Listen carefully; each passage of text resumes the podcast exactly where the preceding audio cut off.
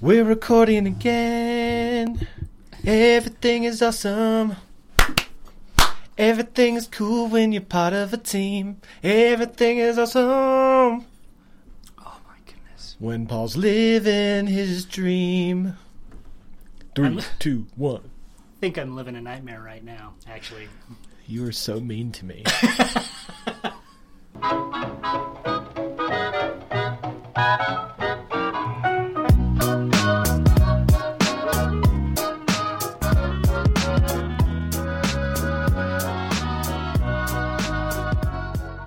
What is up, my nerds? Welcome inside pop culture with fanboy and know it all. I'm Jake. I am Paul.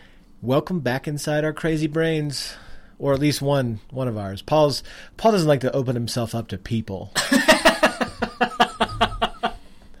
he just likes to There's shut truth to down. that, actually. We we need to have Wendy on the show, work some stuff out, Oh, figure my out goodness. figure out what's going on behind, you know, behind the the mask. Yeah. If Wendy was on the show, she would tell you what's what. I'll tell you that much. It's I, I feel like I'm just every time we record, I'm living what we saw in First Man. Where I'm just trying to get, just like they're trying to get to Ryan Gosling's version of Neil Armstrong, and he just keeps stiff arming it, right? Keep Pushing everything away. bounces off him like stuff bounces off the atmosphere, Yes. and that's what it's like trying to. That's exactly right. That's you know, exactly let right. us let us know you, Paul. That's all we want. Let me just go into my office, close the door. Just don't bother me. Because I've got to go to the moon or whatever. Got to go to the moon. Got to go to the moon. Drop a bracelet. All this great. All this Bob, good what are you doing? What? This is history. It already happened. No. You can't spoil what already happened. Oh my goodness. Look, if you guys didn't know that No. Neil Armstrong landed on the moon, it happened, okay? But you Steph, don't know. Steph Curry, this is for you. We landed on the moon. We landed on the moon. Neil Armstrong stood on the moon. Spoiler alert. Spoiler alert. It happens in First Man 2. They don't change history. So there you go. Or at least not with that fact. But we're we're not here to talk about First. We're First not Man. here to talk about First not- Man, although not- it would be a great conversation because it was kind of an interesting movie. It it was, and I think we I think I touched on it. I I made the poor decision to add it to my Yeah. roster for my fantasy movie award season in the draft. Right, right. For the fantasy movie award season, Which, um, just for the record, I am completely. we already talked about that. We already talked about that. That is old I, news. I don't think we can Possibly talk about fake it too much. news. Possibly Can't fake news. I can't prove that Paul didn't wasn't in collusion with the intelligentsia behind the awards. Yeah. Uh, like I've, I'm getting records, I'm getting tweets telling me that perhaps there were some discussions. You know, Paul says that they were just there to talk about what they were going to eat for Taco Tuesday, but I believe he was working to Me and the Academy. to influence the outcome of the award yeah, show selection. the Academy and I, we get together quite a bit. Uh, it's just, guys, And I said, no, no. there's a conspiracy here, and I'm going to be launching a committee to to investigate because. Uh, what you know, Paul likes to protest about Tom Brady and his cheating. Oh ways. my goodness! rightfully so. Yes. But Paul protests too much. Methinks thou dost protesteth too mucheth. To quote Shakespeare, to quote Shakespeare, I don't think that's a direct quote from Shakespeare. it's I'll look it it up. is it is right. it's in Hamlet. Do you All right. do you even English, bro? No, I'd make fun of your education, but we, uh, for at least part of our college careers, went to the same college. Yeah, so that's true. I can't I can't quite defame it without accidentally getting some of the mud on myself. yeah, I actually got a degree from there. But um, as uh, as we talk about award season, we're almost to the cream of the crop, and I use that term quite loosely Quite loosely. for movie award season, and that's the Oscars.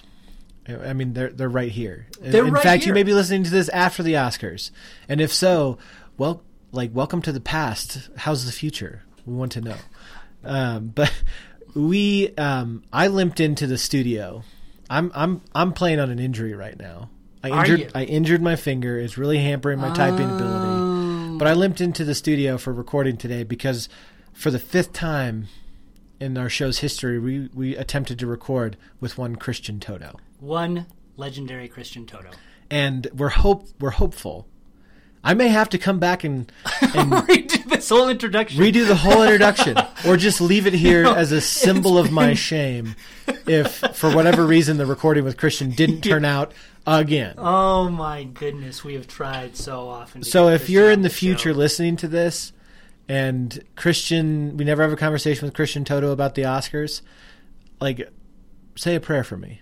Yeah, say a prayer for me. That's all. I, that's all I can say about that. But we're going to talk about a movie that I hope shows up at next year's Oscars, like a separate from this year's Oscars. We're going to talk about Lego Movie Two. This is a spoiler cast for Lego Movie Two because there's a lot to unpack. there is a lot to unpack. This is high cinema, and I don't. E- I don't even say that lightly. It's one gigantic commercial. I mean, really, The best commercial that could ever have been done, or second best, maybe. second best. Third, third best. We'll see. All right. Are there better commercial movies out there? We'll see. We'll see. We'll see when we talk about it. And of course, as we love to do on every episode, we'll wrap up with the most least, Least. important thing. But now I'm going to go out on a limb right now because I haven't even received this audio file yet.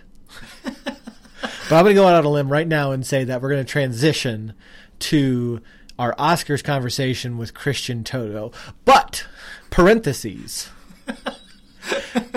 if you go to the segment music and when I start talking about the Lego Movie 2, you'll know something went work. wrong. The fifth time was Everything went wrong. Call the SWAT, call the hostage negotiators. Something's gone. Like, I've gone missing. Say a prayer for me. so here we are, living on a prayer.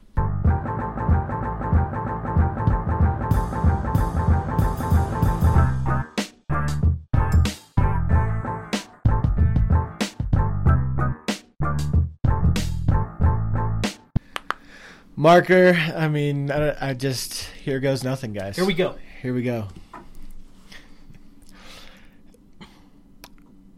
All right, so we are going to just jump right in with the illustrious Christian Toto. And on this ill fated segment, we have we have tried to have Christian on as a guest for so many times, and something was always going wrong. right, this is this is crazy for me because for for for us this is the fifth time we've tried to do this and for the audience this is the first time they're ever going to hear anything. Yeah, yeah. And It- so it's going to be fresh and new, even though we've had this conversation. This is going to be the third time we've had this conversation. yeah. No, I, I think part of it is is that Christian Christian is his own media mogul. He has podcasts. He talks on the radio. He does blogs. You can find all of his stuff at HollywoodInToto.com. Is that right? That's it. I'm the jester of all media. Yeah, so I think that we were feeling, I was feeling a little bit maybe intimidated by having you on here because you're going to be smarter than both of us combined. Well, we decided we decided the last time we decided the last time that it didn't work that the real problem is that Christian is a vampire, and that apparently vampires can't be recorded by our audio equipment. Could be. And be. so that sounds plausible. I like to think of myself more as a Sasquatch character. Like you can't really. Oh, that's good. maybe like a hybrid. Maybe your dad was a Sasquatch, your mom was a vampire. That's right. a whole Romeo and Juliet thing. Not sparkly, but just hairy. Exactly. I, I I smell a Twilight spin-off, which sounds terrible. It's like all his Sasquatch hair is massaged with like lotions and conditioners that have sparkles in them. So he doesn't have sparkly mm-hmm. skin; he has sparkly fur. Oh my goodness, we're getting way off It's track. quite the visual on this hangout. It's too bad this isn't a video podcast. So speaking of leaving a big footprint, we are going to be talking about Oscars today with Christian. That's ironic because the Oscars don't have that big of a footprint. Well, it, I think that might actually be a good way to jump right off here. Are the Oscars losing influence culturally? Do you think? I mean, Yes. Next question. this year, this year was actually one of the first years, and I think we've we've talked about this before. I, I get pretty pumped for Oscars. This year, I was not very excited about it. I wonder whether there's just sort of this cultural malaise, or whether Oscars are losing their relevance, and if that's so, why? Quick, what movie won Best Picture last year? Uh, the Shape of Water. Shape of Very Water. Very good. But I had to think. Now of I've heard I've I've heard multiple people ask that question, and there's a magnificent pause where they go, "What? Uh, mm, eh." Yeah. No, I was thinking Twelve Years a Slave, Moonlight, La La Land. Yeah. That's uh, that's a part of the problem. Yeah, listen, the Oscar luster is mostly gone. Uh, to, and, and you, it's funny when I was a kid, I would look forward to the Oscar telecast. It was like a big day in my life. Of course, I didn't have much of a life, but still, today it's a day that I, I dread, and I dread it, uh, it. You know, part of it is partisan. I'm a, I'm right of center, and the the event is is all, almost now uniformly left of center. But I just don't. The event itself, it doesn't have any thrill for me. It, it's not entertaining. Uh, you know, it's funny. I, when I see the Oscars, I want to see Jack Nicholson and Denzel Washington and these mega, mega stars, the best of the best. And often we'll get like Awkwafina. Now, she's a rising star, and I thought she was very good in Crazy Rich Asians. And I get why she's going to be there this year. But she doesn't have that luster, that, oh my gosh, it's a major movie star. And I, I think that's just part of the problem as well, is that I don't think they get the best and the brightest anymore. Yeah, no, I think that's that's really true. And Is it that they don't get the best and the brightest, or they just don't put them on stage? Because I feel like we see some of those people there. You see Meryl Streep there. You see Jeff Bridges. You see Denzel, but they're not the ones on stage. well, and I wonder whether Yeah. stars are as big as they used to be. I mean, uh, being an old movie buff myself, I mean, I, I still think when I think movie stars, I think Cary Grant, Humphrey Bogart, Katharine Hepburn, and I think that maybe the age of real, honest to goodness movie stars might have might have ended with Denzel almost. You know, mm-hmm. I when I think about when I think about people who have sort of that cachet, that presence about them, you just don't have as many up and comers that have that kind of gravitas. And maybe it just takes time for that to develop. But I just don't think that stardom is quite as big of a deal as, as it used to be. Yeah, no, I agree. And part of it is I think we see stars everywhere. They're on every late night talk show. You see them on social media. You read magazine profiles. I think the the sort of the allure is gone. You know, Jack Nicholson. Listen, he's about in his early 80s now, so I'm. I think he's got better things to do than pop up at the Oscars. But he didn't do a lot of that publicity. He was sort of reticent about that, and I think that created a. It's a Jack sighting. Oh my God, he's at the the Lakers game, and then that was it made it sort of feel fresh and wonderful. But Tom Hanks is everywhere, and I, I don't think it's that big a deal that Tom Hanks may be at the Oscars, you know, come this month. So I, I think that's part of it. And also, they're talking about the Avengers. The Avengers are going to assemble to give out an award. Well, to me, the the cool thing about the Avengers is the Avengers is like that brand is what I care about.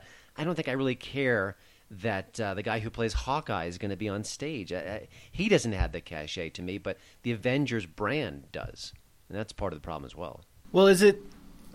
I want to sit uh, on the celebrity thing. Is it that we don't have stars? I I would actually maybe contend that it's the path to stardom has become very different, and the number of people that can have levels of fame is very different because of the fact that everything is, you know, moving into the niche and every you know people can one person can come up through Twitter and one person can come up through Instagram and one person can build their following on Reddit or you know on Twitch or you know wherever and so I wonder if it's just that we have a flatter I mean still not totally flat but just a flatter celebrity culture these days because you don't you're not it used to be that you had to get in with a major studio and they would make a million pictures with just you right? Right. And a couple of you know rotating cast you know extras.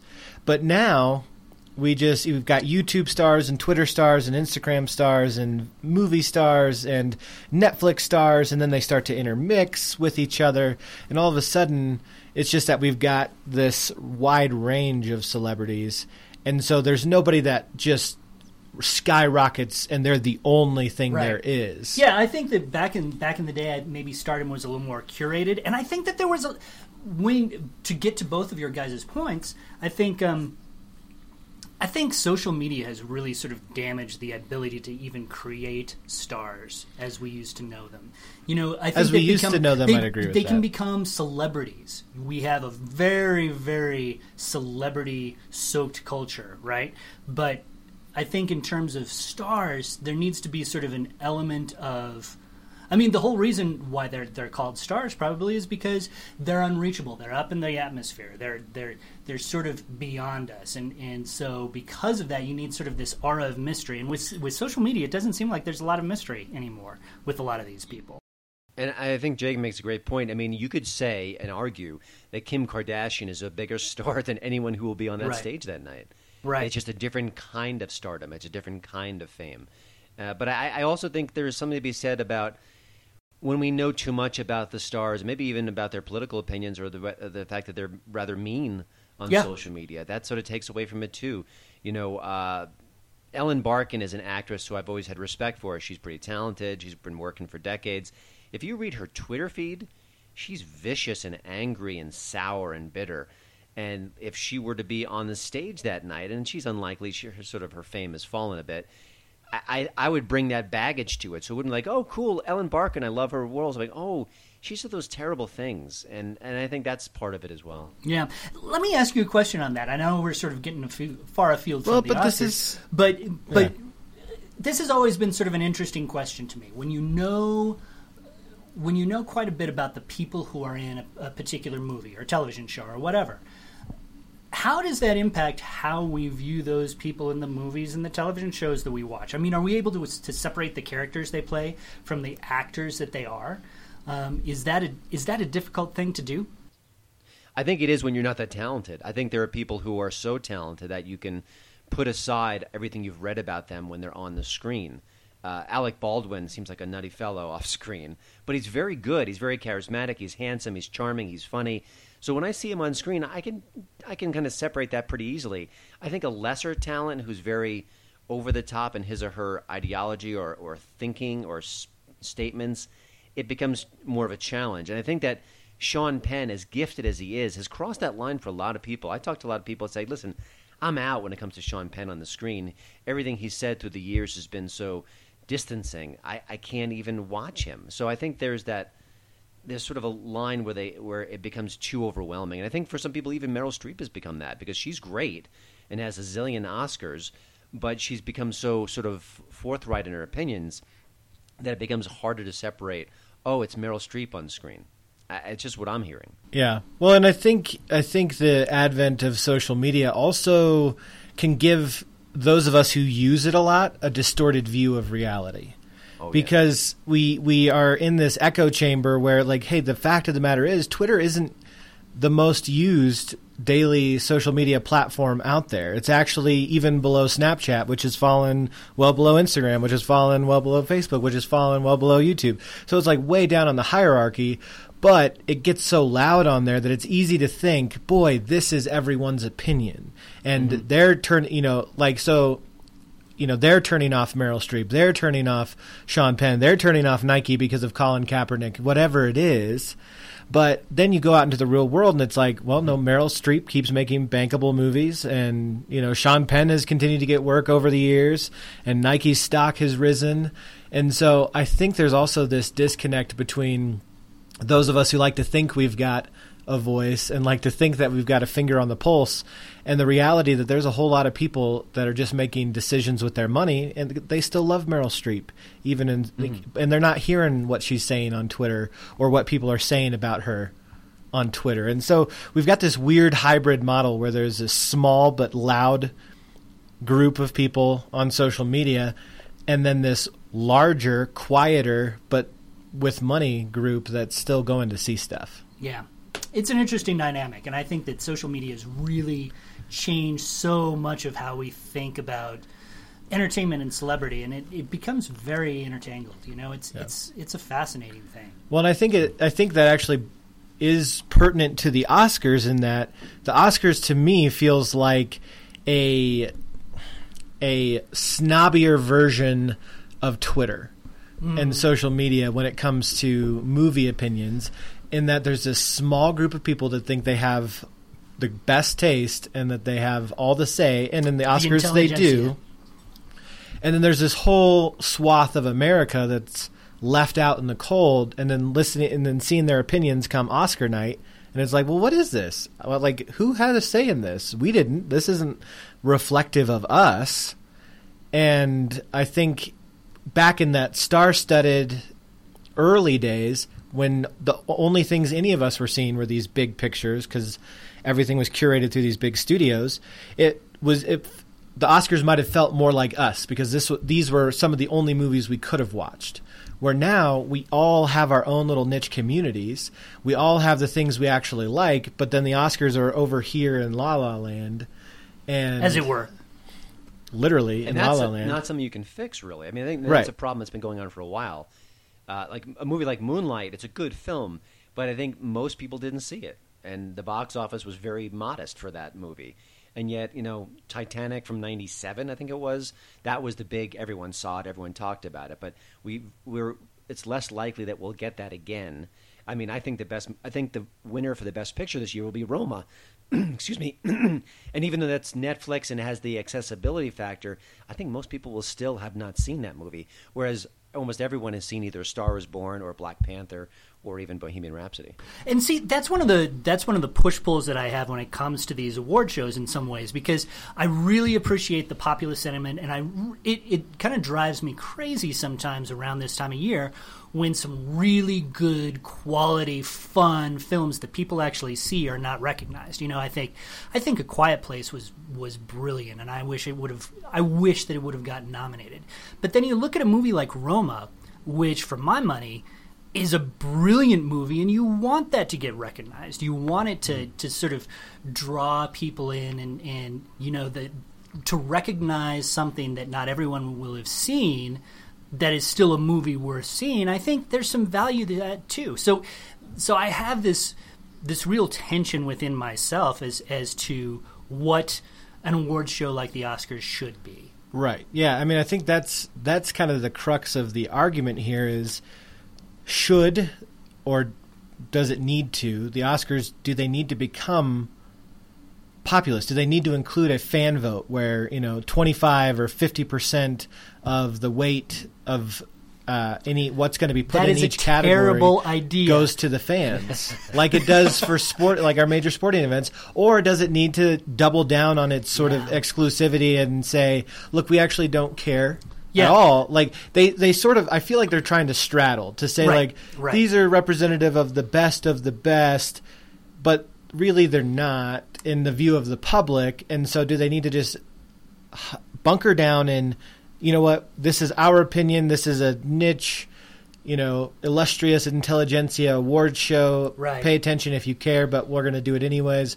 Or do they need to let the public back in? Because honestly i think they're losing less and they're losing more and more of their no their I- cred with the public I would agree with that. I, I just wonder whether there needs to be almost a different sort of award show. When I look back at, at Oscar winners in the past, in the 40s and 50s, and, and even into the new century, every once in a while you had really strong movies. But the movies back in the day, I think, were movies that we're still watching today. You know, the Gone with the Winds. The you know, you have these these movies that that contain still have their their cultural relevance. And what you asked at the very beginning, Christian, what was the last uh, the last movie to win a Best Picture Oscar? that's really relevant because I think that a lot of the movies that, that are, are awarded Best Picture now, we forget about them. They may be really nicely crafted movies, but we just forget about them. They don't have the staying power. And I'm wondering whether just a whole new awards thing needs to happen to sort of recognize the movies that we really think will have cultural impact 20, 30 years from now. Well, I think ultimately there are too many cultural winds blowing against the Oscars. It's the fact that the movies aren't what they used to be in certain ways. It's the fact that stars aren't what they used to be. It's the fact that the event itself is getting more elitist. It's the fact that we're a splintered culture. I think there's there's just too many things going up against it. Like uh, here's I think the ultimate question for both of you: How would you fix the Oscars if you were in charge of the Oscar ceremony? What would you do to make it better? And better is subjective, but I'll just throw it out there. Yeah, so it's a really good question, and I, I don't know if there's an easy solution to this. I, I think that, that Jake sort of alluded to it. I, I think that over the years we've seen attempts by the Oscars to become more populist. You know, opening up the the Best Picture category to more films, so that so that movies like a Black Panther or whatnot could could more easily get in. You saw a feint toward that with the Best Popular picture that they were talking about, that new Right. category that they were talking about mm. for a while. I do wonder whether. I don't think you want to open it up to just people voting online. I don't think that that's really the solution because who knows how many Transformers movies might win if that was the case. But but I do think that maybe there would be a place to incorporate different sort of Oscar voters. You know, people who have. I, I still want it to be vetted. You know, it- for me, I'm I'm still enough a tradi- of a traditionalist where I like to have the gatekeeper. These are excellent movies, and they should be recognized. But to take it out of the the industry, maybe, and to bring in some new voters who love movies but who aren't so tied into the industry. I think that might be a way to, to sort of help things along. Yeah, I mean, I, I honestly, I'm going to double down on my suggestion and say that I think you have Terrible. to. No, it's not terrible in in that. I'm not saying that all of a sudden it's entirely fan vote. I'm not saying it's Right. 100% fan vote. I'm actually not even saying it's 50% fan vote. I'm saying actually maybe it's 50% your Oscars, whatever they call themselves right now. What do they call? I don't. This is how much I know about the Oscars because I don't care. But whoever votes on the Academy, The Academy, yeah. we'll call them the Academy, right? That's Yeah, what they're called. Um, they get their their votes are weighted with fifty percent, you know, of the overall power.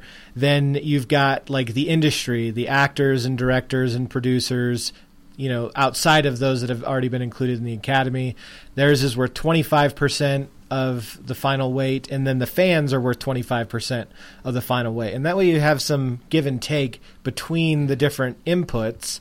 And so, you know, yes, there may be a flood of fan votes on something, but will that always overcome Yeah. what we and I th- I think there's more taste there's one thing between uh, there's one thing to put dollars to go see Transformers movies. Right.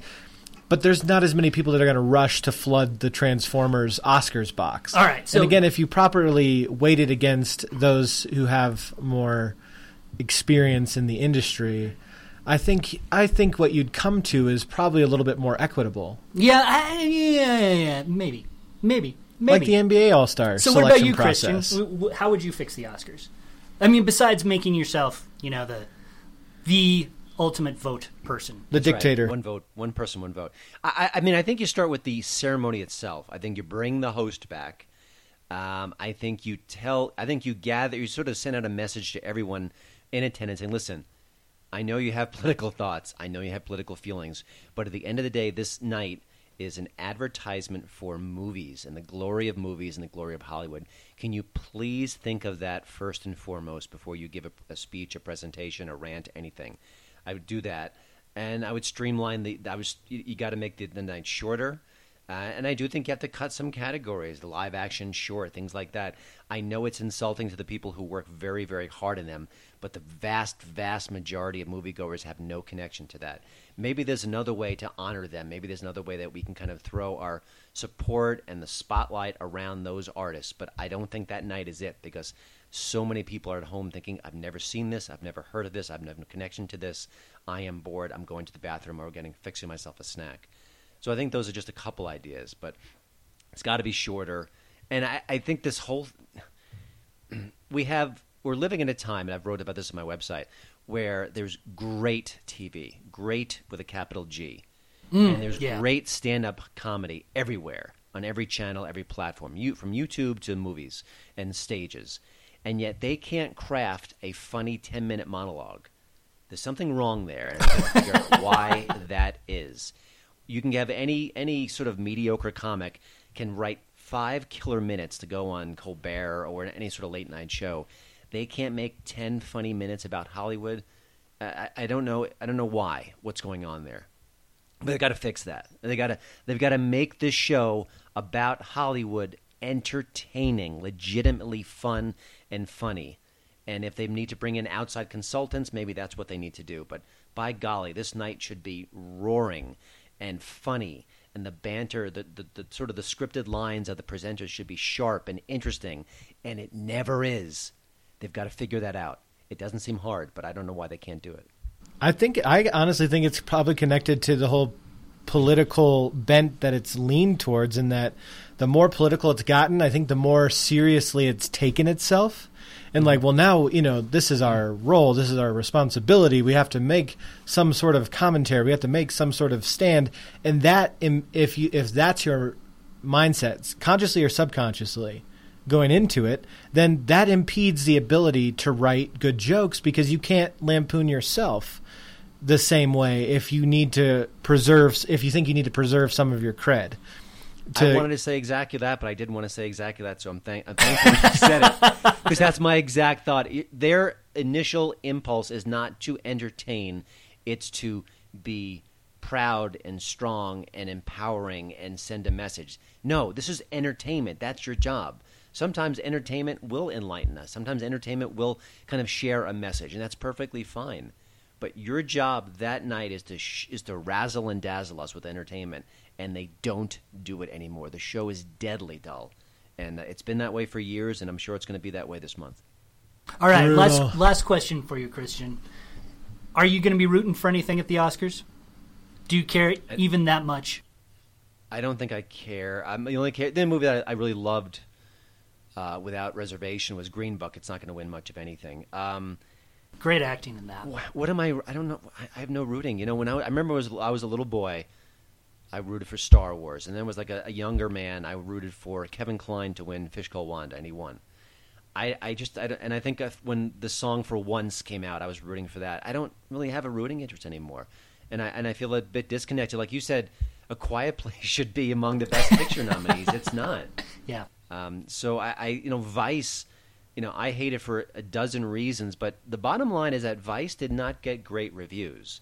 It got at- terrible reviews. Yeah, and the fact that it's up there, that's we, that's sort of a, a part of this conversation for another day is how it's getting more political with the voting, and that that hurts its its gravitas as well because it should be the best of the best. And if Vice was a great movie, then good, but no one is saying Vice is a great movie, so. Well, we've I've actually got a cure for your Oscar slump for next year. It won't help you much this year, but um, you can. We would like to personally invite you to be a part of the sophomore season of the Pop Culture with Fanboy and Know It All Fantasy Movie Season Awards Oh, League, and uh, that's a game changer. it's a game changer. um, it's it's it's really gonna. I think it's gonna bring the show back to the people.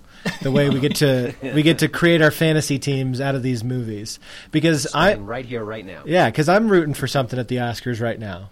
I'm rooting for Black Panther to sweep in all the categories and for several of Paul's movies to be at the up. ceremony actually booted like lose their nominations. Yeah, exactly. Not just not The win. The favorite is just The out. favorite all of a sudden loses all of its nominations. They Voting make a stunning they make a stunning decision to just kick it out. Uh-huh. And so then I can win the first season, uh, which is Yeah. that's the miracle I need right now to win the first inaugural season. It will definitely season be a miracle. It'll be sort of the of fantasy like, movie award It'll be sort of like at this point if if the Patriots just lost the Super Bowl now. right. you know. If they stripped him of it, they retired Tom Brady, that'd be great. Christian, thank you so much for being on here. Christian tell us where Tuttle- tell everyone where they can catch you when they're not listening to you on our show. Yep. Uh, my website is hollywoodintoto.com. You can follow me on Twitter at Hollywood in Toto, and the Hollywood in Toto podcast comes out each Friday. There you go. Thank you so much, Christian. Talk to you later. All right. Bye.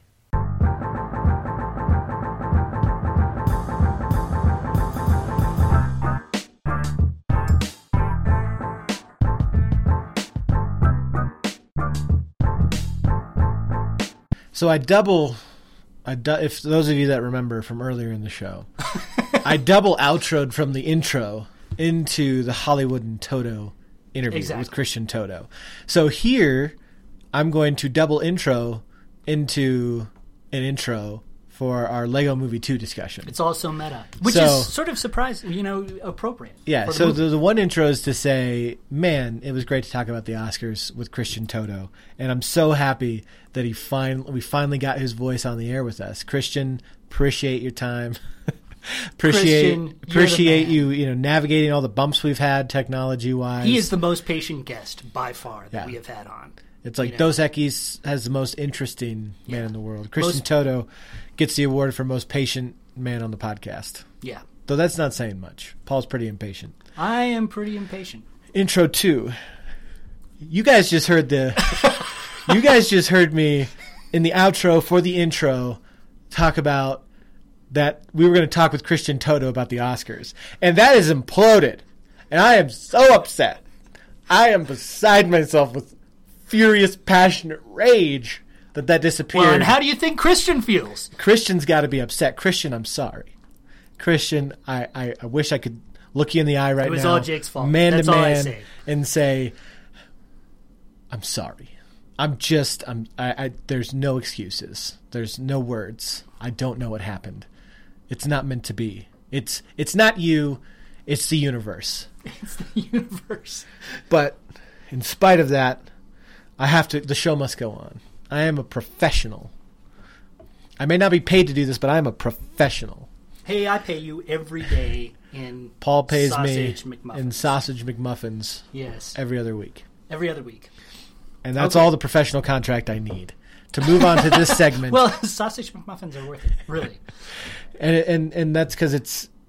I owe it to you guys. I owe it to myself to talk about Lego Movie 2. So let's do it. Lego Movie 2. This is the spoiler cast. So don't listen if you haven't watched the movie yet or if you if you ca- if you care about spoilers, but if you don't care about spoilers for the Lego Movie 2, then listen on. Party on with us.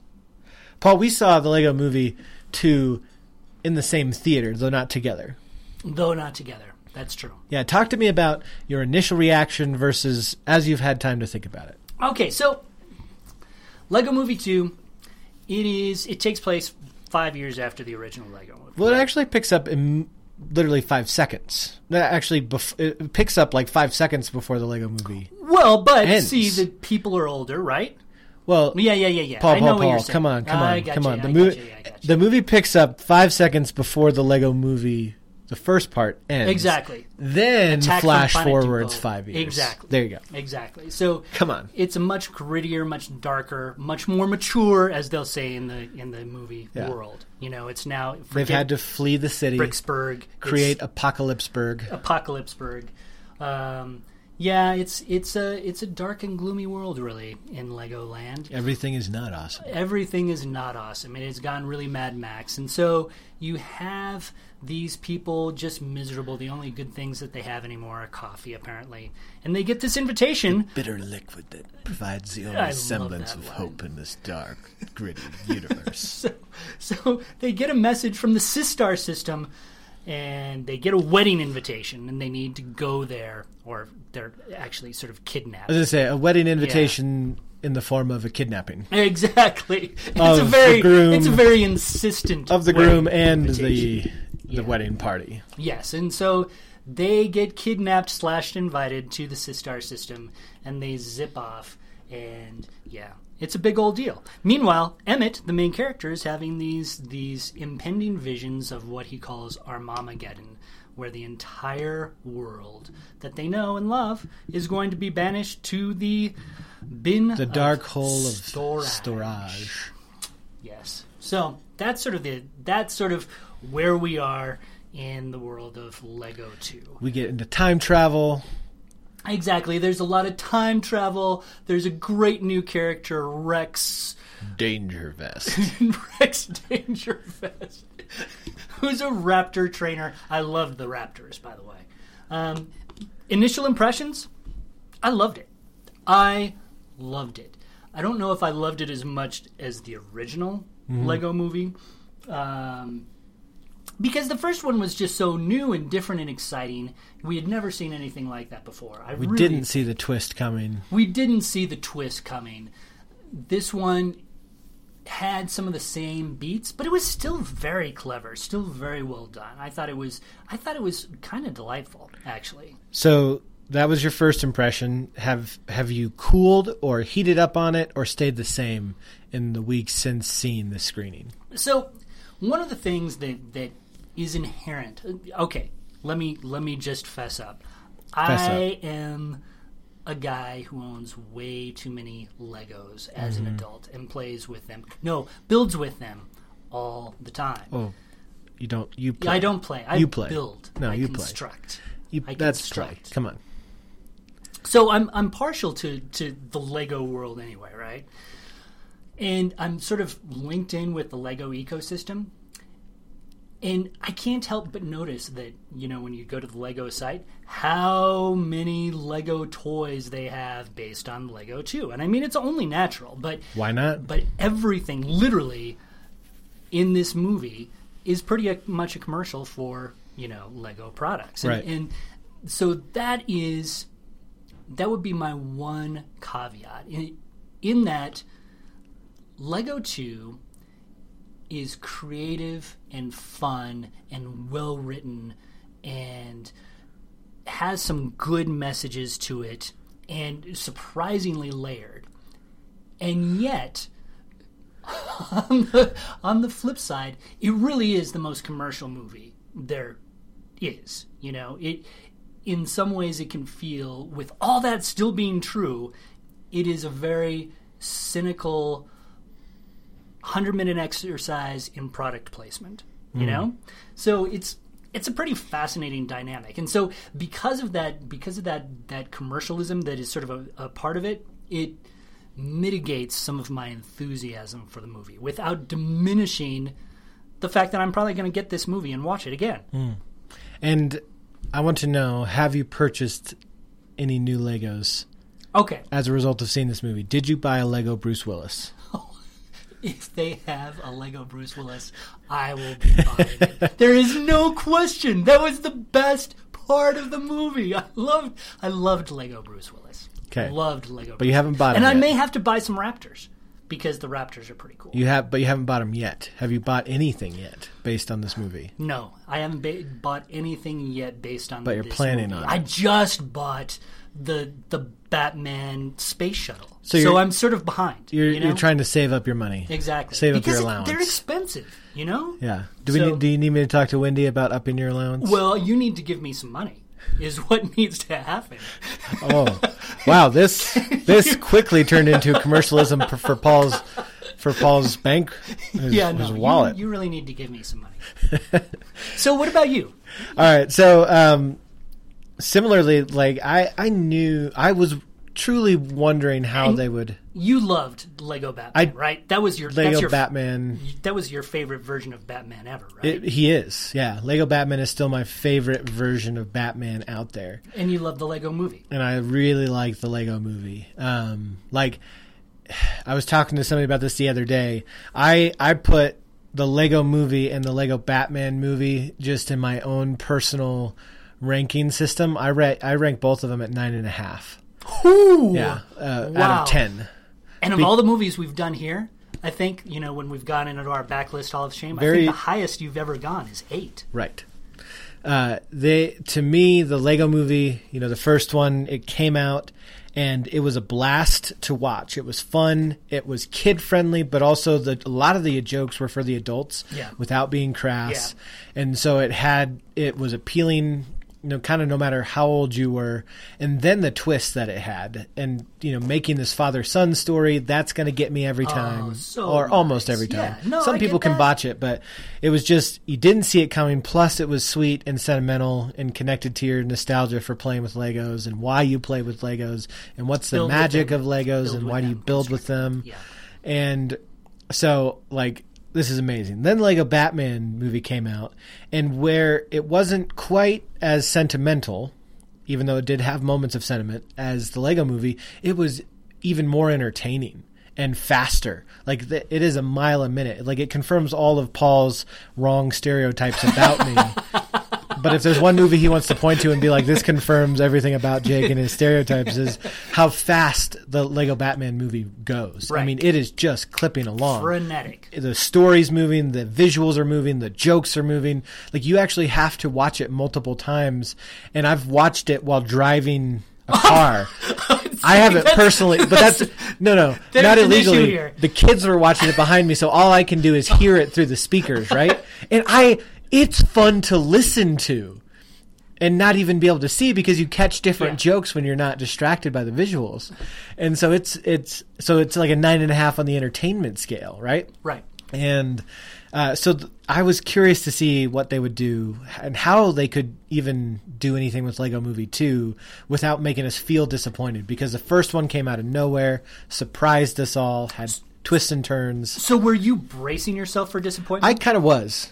I, I mean, not. I, I still had a lot of optimism in me for it, um, but I was bracing myself somewhat to say, look, they can't surprise me the Right. same way they did the first Right. time. I have to just know that and not be expecting it.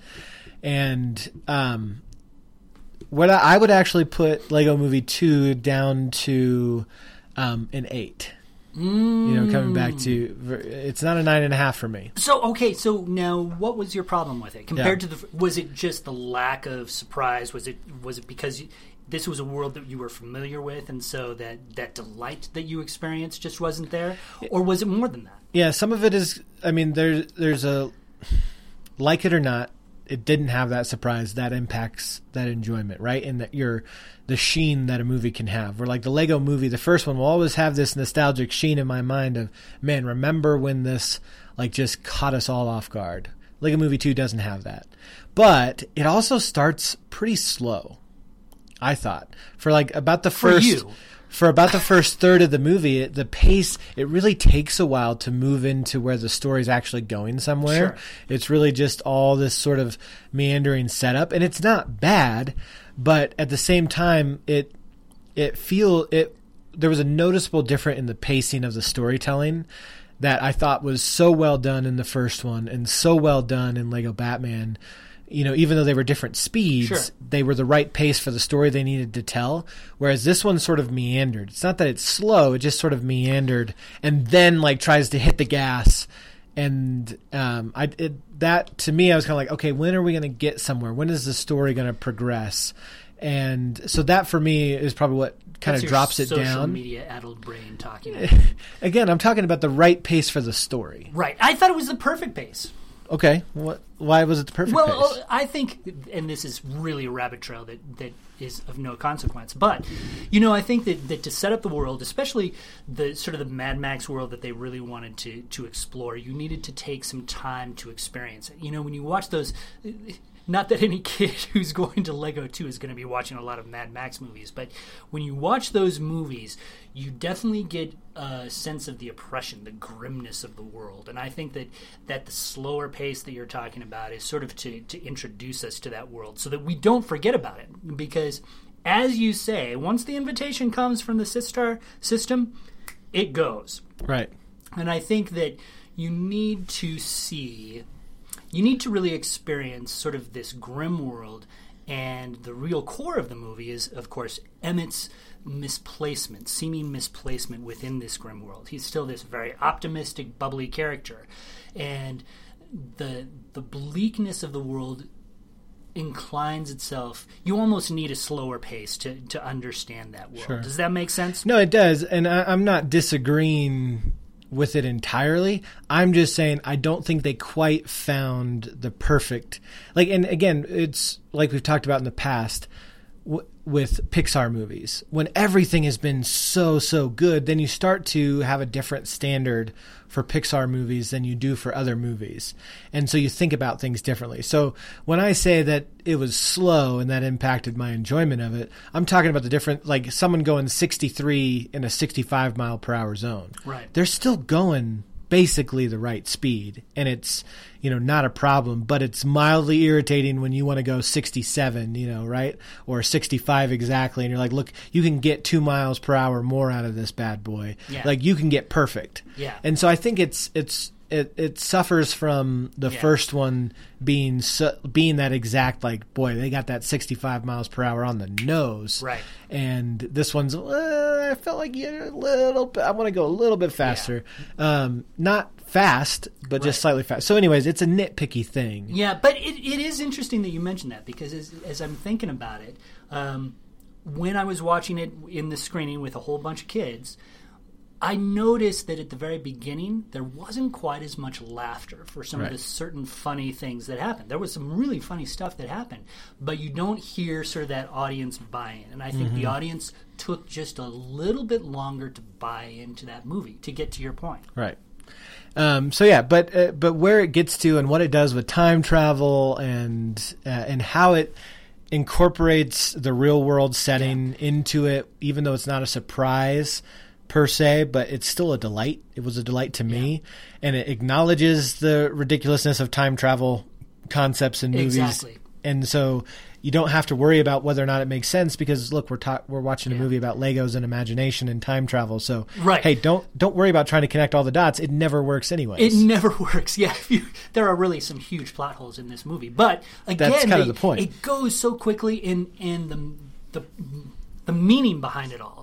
You know, the time travel conceit, and since you already talked a little bit about this, is going to be spoiler heavy. Yep. What they did with with Emmett and Rex, I think, was pretty brilliant. Yep. You know, I think that that they're one and the same person, as it turns out, and and and the fact that they're both voiced by Chris Pratt, you know, sort of the Parks and Recs version of, of Chris Pratt is Right. is is Emmett, and the Jurassic World version of Chris Pratt is is obviously Rex. The idea of these two characters sort of uh, learning from each other or, or dealing with each other, I think is a really fascinating thing that, that this movie does really well. And it gets to the whole purpose of the movie, which really resonated with me. The idea of when you realize that the world isn't as awesome as maybe we thought it was when we were seven or eight, how do we deal with that reality?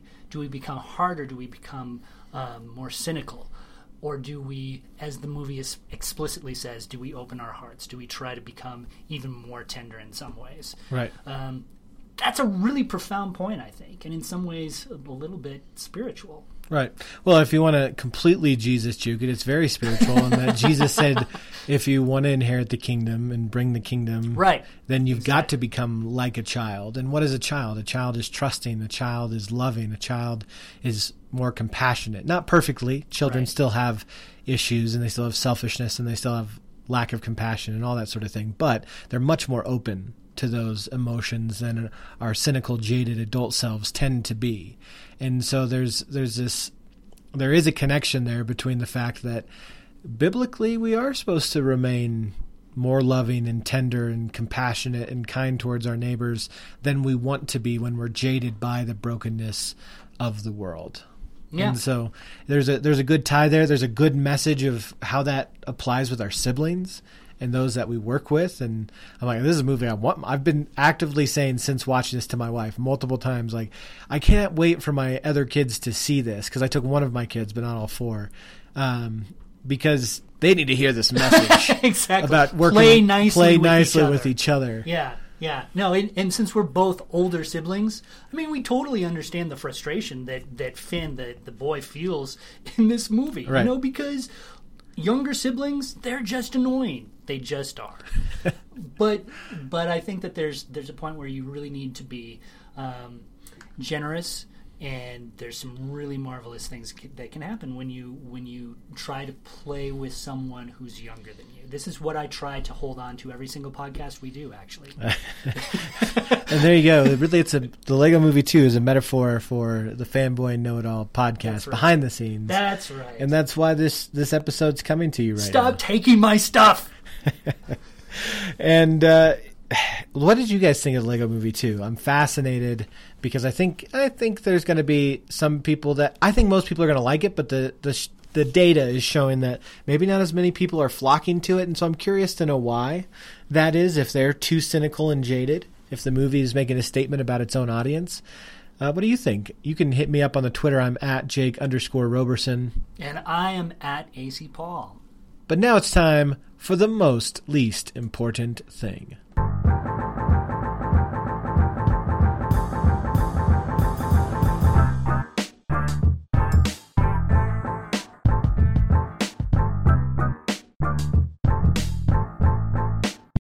The most least important thing. Pregnant pause. Pregnant pause. One of my favorite things are pregnant pauses. But we're here in the most least important thing, and uh, I'm going to throw a curveball at us today, Paul. Alrighty. In that I'm going to I'm going to tackle a subject that I don't know if we've really tackled in this space. Boy, it seems like we've talked. ta- We've talked about a lot of tackled we've tackled a lot of things, but speaking of tackling, it's time for football. Yeah. It's time for football. What do you think about Kyler Murray?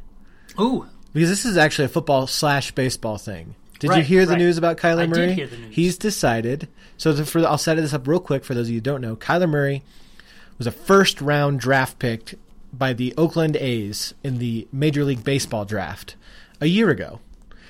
But and, and and but they decided to allow him to play one more year of college football. Uh, which is pretty unusual. They gave him some guaranteed money, and then they allowed him to play college football. I think their hope was that it would get it out of his system. Right? Right. He's a good football Right. player, but he went and played his college football season. He was incredible at it. One of the best seasons a quarterback has ever had in college football. Won the Heisman, and now has made the decision to play football professionally instead of baseball professionally. And I wanted to get your thoughts on whether or not you think he made the right decision. Honestly, I don't think he did. Why not? Because I think he did.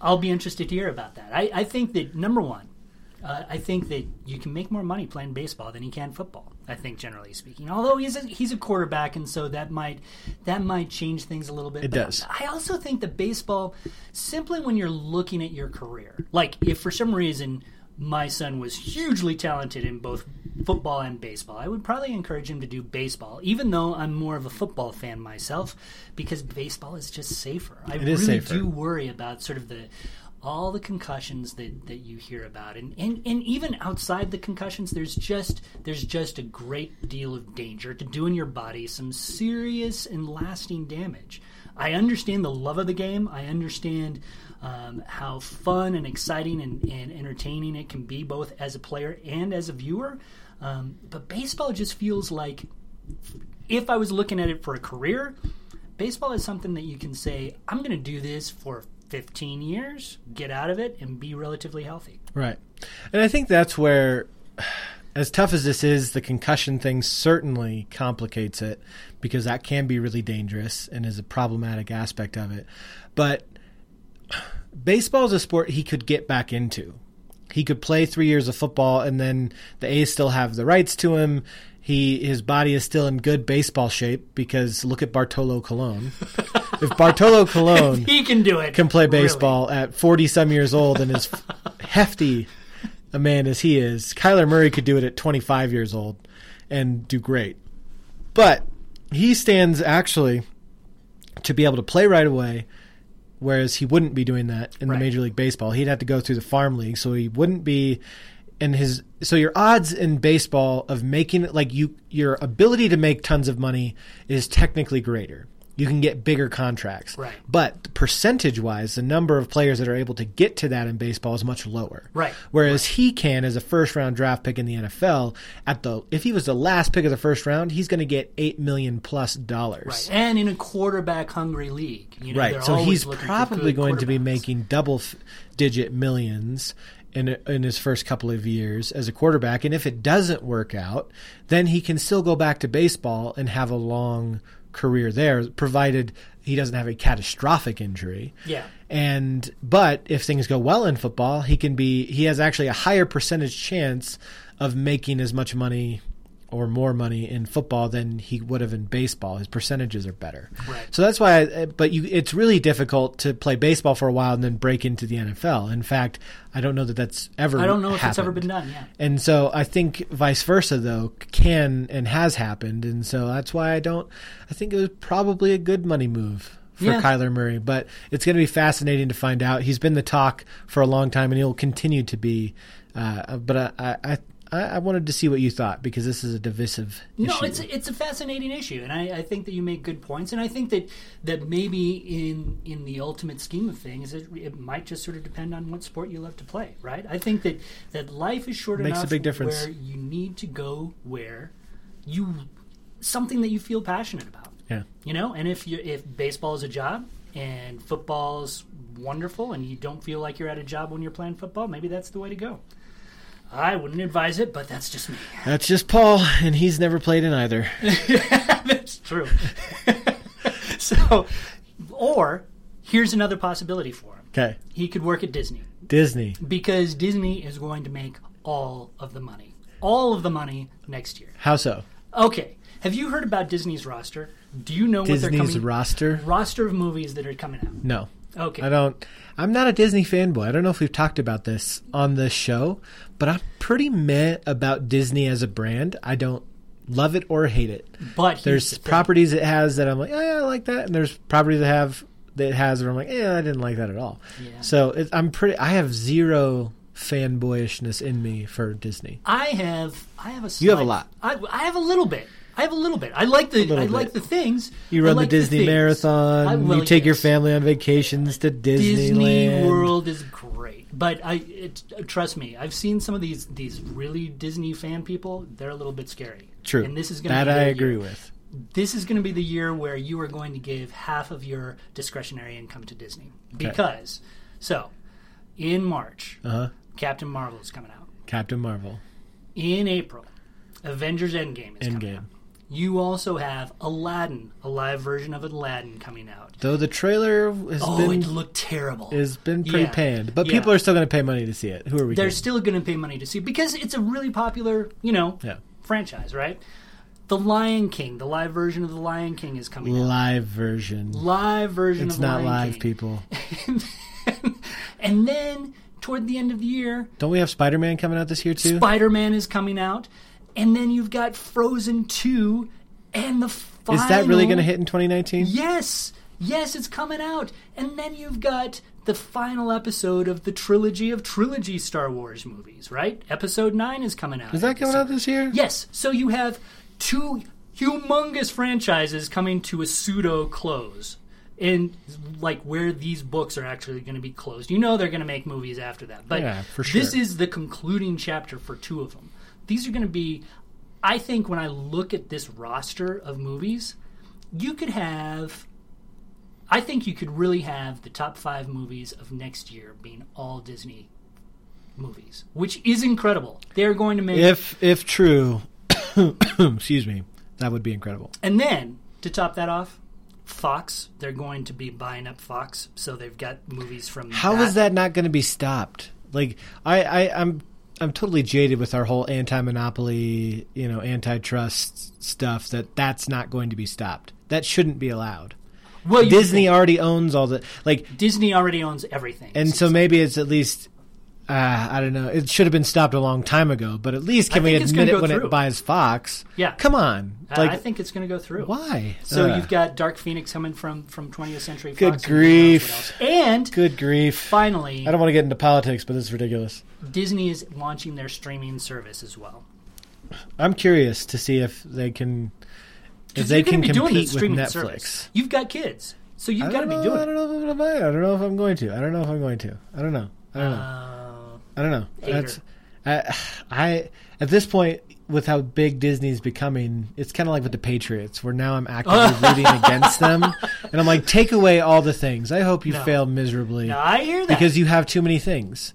I like, it- hear that. That that's my problem with. I like ESPN, but f- darn it, Disney owns ESPN. So are you going to be boycotting uh, Endgame then? I'm not boycotting Disney. I'm just saying I'm rooting for their downfall. Just actively, you want Endgame to be great, but Disney to lose money. Yeah, right. Somehow, I want to enjoy the movie and enjoy Disney's lack of success.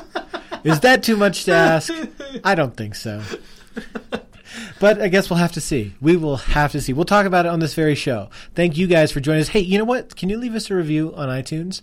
I'd like to, you know, bump us up onto the new and noteworthy section because we're growing.